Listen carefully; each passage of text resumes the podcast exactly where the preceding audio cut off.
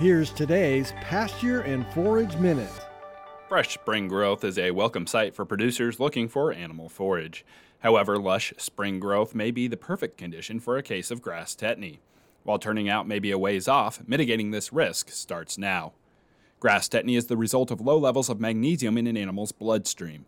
Low magnesium levels in lush, newly growing grass are often a main cause. In lactating animals, low dietary magnesium paired with the drain on calcium from milk production increases risk even more.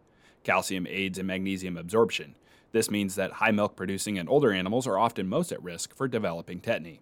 To prevent tetany problems this spring, it's best to wait till grass in pastures has grown at least 6 inches high before grazing. Legumes like alfalfa or clover are a good source of magnesium, so grazing mixed grass in legume pastures can help balance mineral demands. While cultural practices can reduce risk, providing correct and adequate mineral supplementation may be the most certain remedy. Cattle should be consuming 3 to 4 ounces daily of mineral containing supplemental calcium and 10 to 13% magnesium oxide.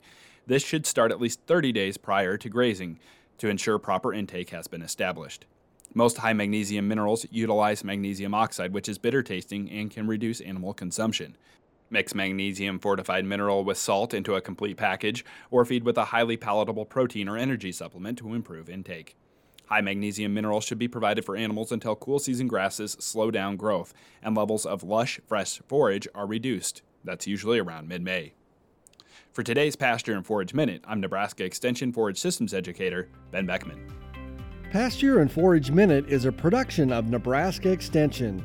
For more information on how your university is serving Nebraskans, go to extension.unl.edu.